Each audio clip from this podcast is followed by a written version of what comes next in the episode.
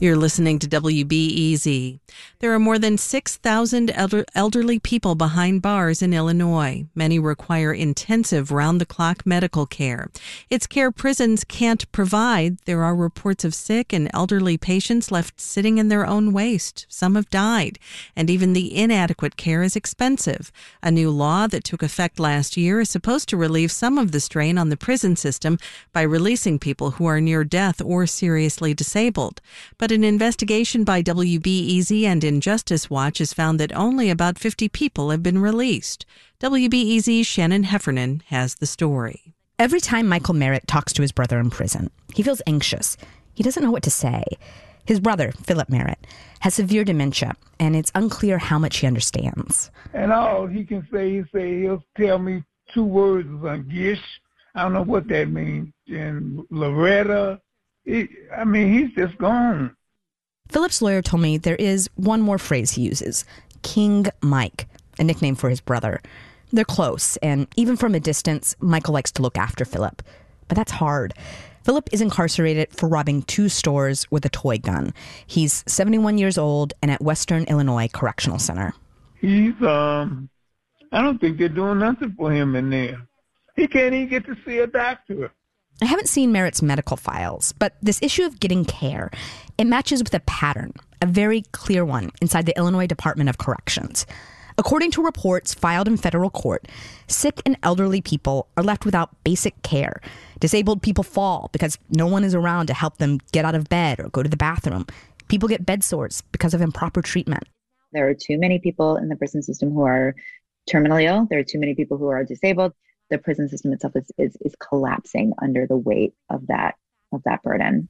Attorney Jennifer Soble is executive director of the Illinois Prison Project, an organization that provides legal help for people behind bars. The prison system cannot function it literally cannot function given the current healthcare demands. Soble worked to pass a law that's supposed to help sick or elderly people like Philip Merritt get out of prison. The thinking is this people like Merritt are no longer at risk of committing new crimes. Even if they wanted to, they just aren't capable anymore. And it costs the state a ton of money. Even the poor care provided in prisons isn't cheap. Just as an example, just one of Soble's clients cost the state over a million dollars in a single year. So, nurses and doctors within prison facilities calling us every day asking if we can help an incarcerated person get out of prison because their medical situation is so dire, so irreversible, and so burdensome on the Department of Corrections that it's better for everyone if they could go home. The Illinois Department of Corrections tries to help get people out. Employees fill out applications on behalf of incarcerated people. It's part of their strategy for fixing the healthcare system. But the number of people actually getting released under the law isn't enough to even make a dent. Since the law went into effect, 141 applicants have cleared a big hurdle. Prison doctors signed off on their applications, saying they were within 18 months of death or couldn't perform basic daily tasks for themselves, like eating or going to the bathroom. But of those applicants, all deemed medically eligible, only 52 were approved for actual release. The agency that actually decides who gets out and who doesn't is called the Prisoner Review Board. It's an appointed board that currently has a dozen members. And for every application, three board members review the case and look for things like whether the person still poses a safety risk. A lawyer from the Illinois Prison Project represented Philip Merritt at his hearing. Michael Merritt said the three board members assigned to the case listened carefully, and it all seemed to go really well. I was so happy. I was telling my sisters and my daughters and everybody, yeah, I think he's going to come out. But then the news came. He'd been denied. And I couldn't believe it. How could they deny him? He can't even talk. And, you know, I don't know what the problem is. They know they can't take care of him in there the way he's supposed to be taken care of. Well, I love my brother. He what he got? What, two more years to live, three more years? How come they just don't let him come home? What is the problem? The board doesn't have to give a reason for their denial. And to this day, Michael's still confused.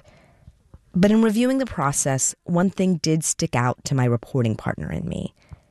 Prisoner Review Board members have very different voting records. Some deny people in more than 80% of cases, others in about half. So, who gets assigned to a case? That three person panel. It really matters. In fact, there was an application very similar to Philip's. Same conviction, armed robbery. Both had a solid plan, a family who could take care of them, and both had dementia. But while Merritt still sits in prison, the board voted to let that other man go home. And the only thing that was different about these two cases was the panel.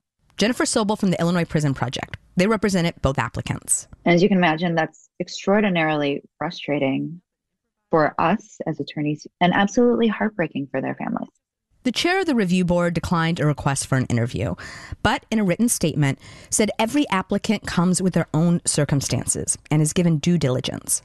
The board is not some neutral body floating up above the political fray. In fact, it's become sort of a battleground in the last year, a symbol in this fight the state is having about how far criminal justice reforms should go. The board caught flack, for example, when it released an ill man who had killed a state trooper. And Governor J.B. Pritzker has had trouble getting his appointments confirmed by lawmakers. Some progressive board members were pushed out or stepped down. Lisa Daniels is a former board member, and she says she saw up close how the makeup of the board affects votes on medical release applications. The members of the board vote based on their belief systems. And there are members of the body that I believe, believe, based on deliberations, that someone who has committed a crime should serve the term that was imposed upon them, no matter what the circumstance. Some of the denied applicants are convicted of very serious crimes, murders and sex crimes. The type of thing that some people believe deserves permanent incarceration, even if safety is no longer a concern. Pritzker's office says in this political environment, the releases that have happened should be considered a success. But the Pritzker administration says there is still so much work to be done. In the meantime, Philip Merritt's dementia is even worse. His lawyer said she's basically given up on doing much during legal calls, just plays him his favorite song, not on the outside. They're applying again for a medical release. And Michael is hopeful it could work this time.